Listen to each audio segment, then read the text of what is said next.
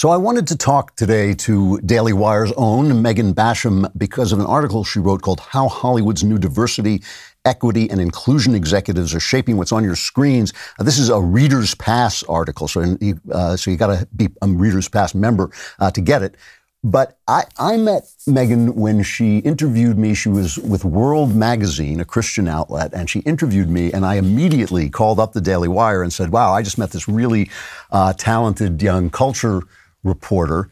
Uh, and what I meant by that was that she was a good on-air personality, had uh, you know obvious uh, poise and charm, uh, and I thought she would do well. But I had no idea that she was a journalist at this level. This is a terrific article, and you should get a reader's pass and take a look at it.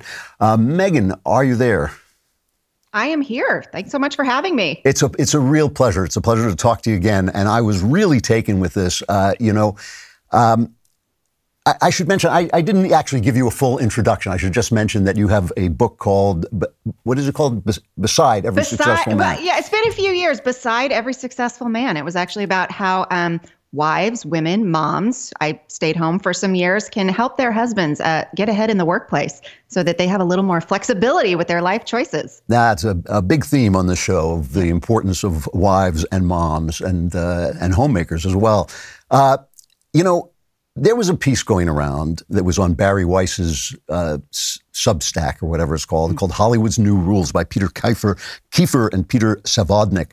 And everybody sent me this. Like everybody and his mother sent me this article. And I was laughing at it because I lived through this. I mean, I, I didn't need them to send me the article. I said, you know, I, I told Jenna Ellis, she sent it to me. I said, this is like me sending you an article saying there's such a thing as a constitution.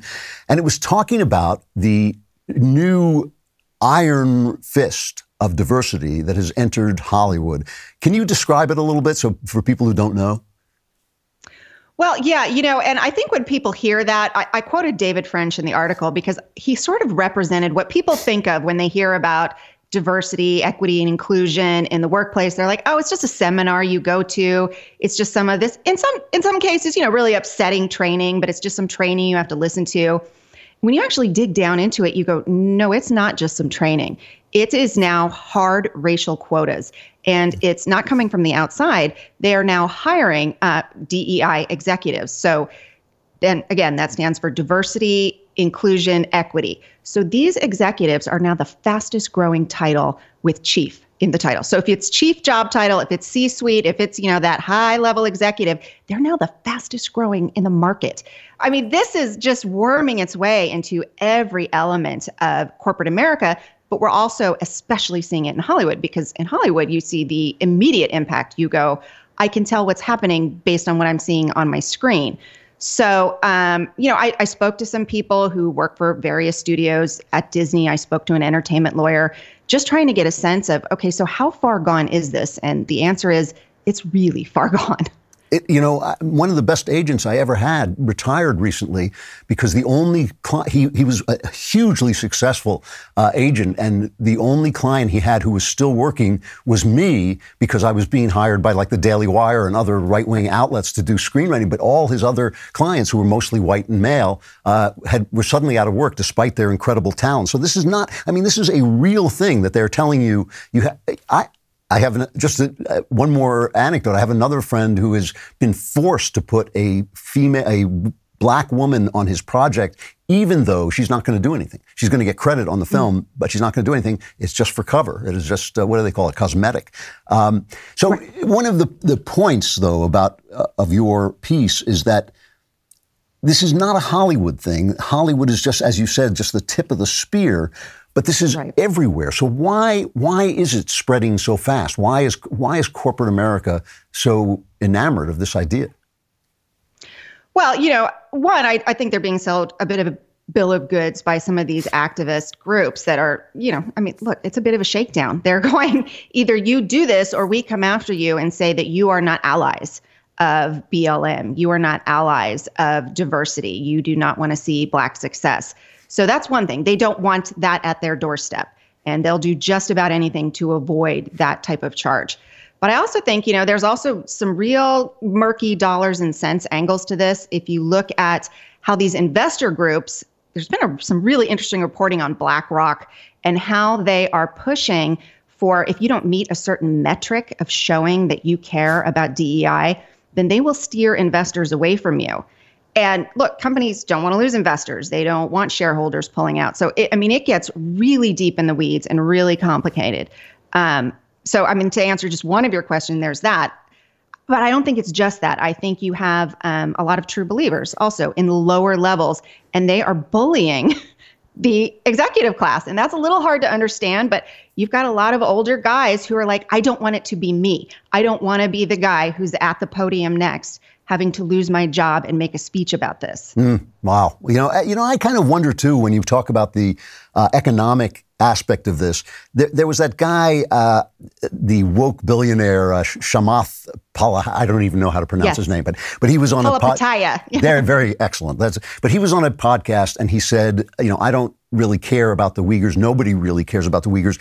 What he was saying was, I I do care about uh, supply chain issues, climate change, America's crippled healthcare system.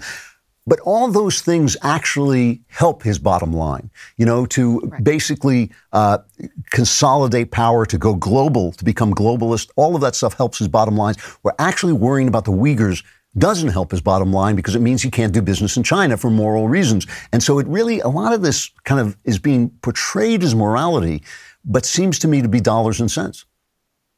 Well, and I think, right, that was such a perfect illustration of what's really going on because you go, here is one of the starkest moral crises of our time. And he doesn't see that. Yeah. But on the flip side, you go, look, I don't think anyone could argue before now that people were not interested in p- promoting minorities in any business, right? I mean, Jordan Peterson had a great piece on that when he spoke about his reasoning for resigning from the University of Toronto. And he said, we had done everything reasonably possible to promote minority candidates. And I think you see that in every field. So now you're just creating this sort of fake spectacle of, well, minorities can't get ahead. By what metric?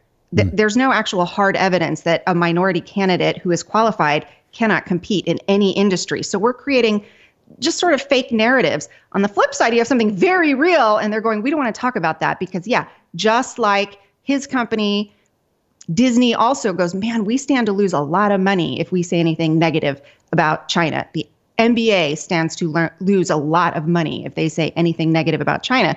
So when it actually is a real moral question, they don't care. You know, it, it really is interesting when you mention that Jordan Peterson piece, which is just a heartbreaking piece because he gives up a tenured professorship at a job he loves. He has quit the University of Toronto where he was a tenured professor, which is one of the most valuable kind of positions you can be in because it's, uh, you know, it's unassailable. And he gave it up because he simply could not promise a uh, talented white protege that he had that he would get a job. You know anytime he would hire people. And the other thing that he says in, in very being very honest is there's a shortage. There's a shortage of qualified what do they call them BIPOCs, right? They're uh, right, right, uh, right. um, and black, indigenous, people of color. Yes. There you go. Thank you very much. I, I would never. It, it, always sounds like a robot from a Star Wars film. It's the BIPOC, you know. But but he said there's a shortage of qualified BIPOCs who can do the job, so they're actually hiring people who are not qualified. The other thing about this, now you're one of the very few conservative journalists who actually does have an understanding of the culture and the understanding of, of certainly the arts. There was a line from a prominent director in this Bari Weiss piece where he says the fear is that the audience stops trusting us. They begin to see us as a community twisting ourselves into a pretzel to make every movie as woke as possible, every relationship mixed racially, every character sexually fluid, and they decide that we are telling stories set in a fantasy, fantasy land instead of a world they know and live in. And if that happens and they decide to throw themselves instead into video games 24 7, we'll lose them. Netflix just had uh, opened with a terrible, terrible year that has really cost them uh, in the stock market. I turn, I, I Netflix has turned me into a, uh, a, into made me racially aware for the first time in my life in a negative way.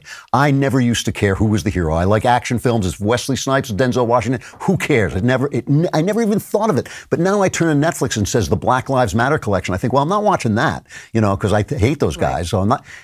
Th- this may really hurt the bottom line in Hollywood. It may actually destroy the film industry. Well, I think we can show that from some really hard metrics, it is like we've talked about on the Daily Wire. Go read it. Um, yeah. What's happening with Marvel? That you go, Spider Man was the first non overtly woke MCU production in like the last few years, and it blew everything else out of the water. Everything that they marketed as very specifically woke, Eternals, um, Shang-Chi, those movies did not perform as well. But I think, you know, having come out of the Christian world and having listened to you a lot on this topic, Andrew, I've seen a lot of bad Christian movies, right? Yeah, yeah. Because they're moralizing, they're platitudes, they're inauthentic. And you look at this woke stuff and you go, it's the same thing, just coming from a different direction. It's inauthentic, it's moralizing, it's trying to teach the audience how to be a good person rather than telling them an authentically artistic story. You know, that's a brilliant point. That is a really good point. I hadn't Thank actually no, I hadn't actually thought of that. That actually they're making the exact same mistake, and they're going to f- find that maybe they can make uh, uh, money off that niche audience, just like the Christian filmmakers do. But they are not going to create an industry that uh, you know the movie industry for many many years was actually the American art form. It was actually doing something that mm-hmm. spread the American values everywhere because everybody wanted to be Gary Cooper. Everyone wanted to. I, I talk. I was talking to a Danish director who was interested in a, a, script of mine, and he was saying, "I just love the western. All I want to do is make westerns. I, you know, this is this is the kind of thing that uh, inspired me to be a filmmaker." You know, that that was a great power. They're not going to have that kind of power anymore. They're just going to be a corporate stooges, basically. And it's a really good point that they're falling into the same. This, well, because it is a religion, I guess. You know, the the other thing you talk about this a little bit in your, in your piece, how Hollywood's new diversity, equity, and inclusion executives are shaping what's on your screens. And one of the things I really liked about this piece is that it broadens out the subject beyond Hollywood and it talks about all of this.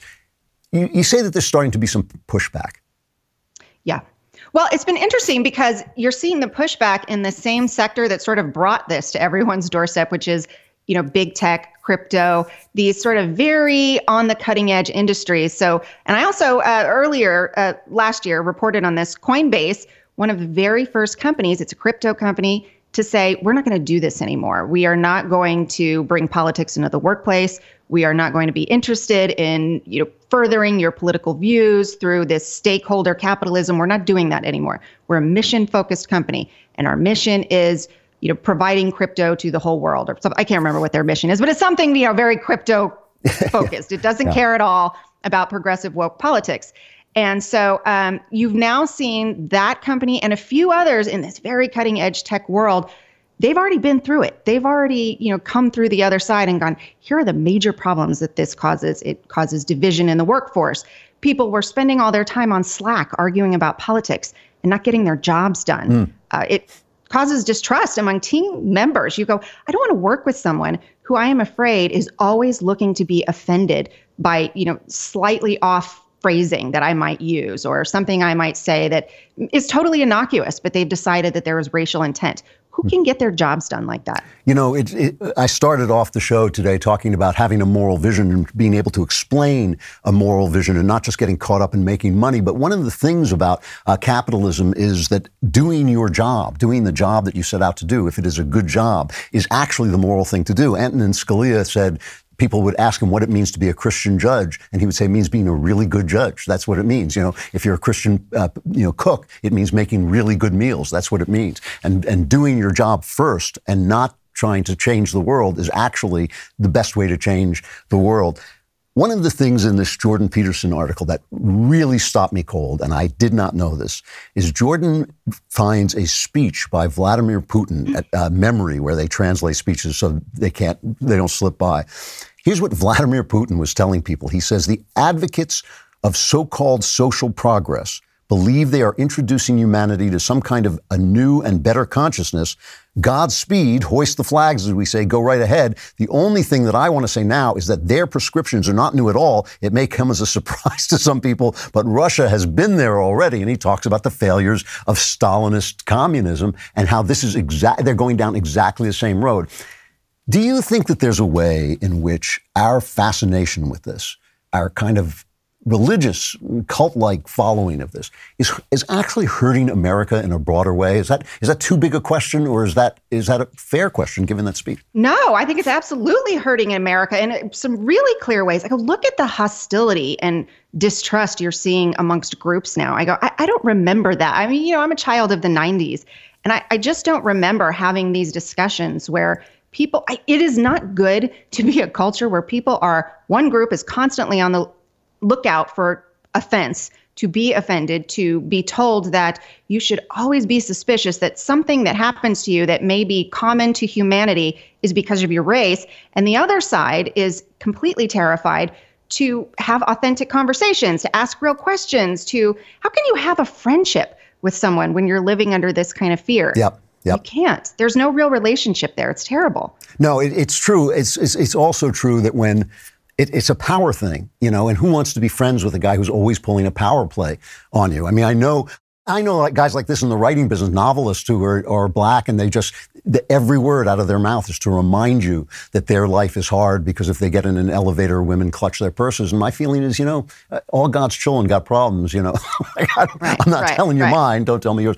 Megan, I got to tell you something. I'm really glad you came on. I forgot why I called the Daily Wire after I talked to you, but I hope you will come on regularly and talk about these issues. I think it's they're really important, and uh, and I think you're doing great work. The, the article is great. It's called again how Hollywood's new diversity, equity, and inclusion executives are shaping what's on your screens. Good reason to get a reader's pass at Daily Wire. Megan, thank you. I'll talk to you again. Thanks so much, Andrew.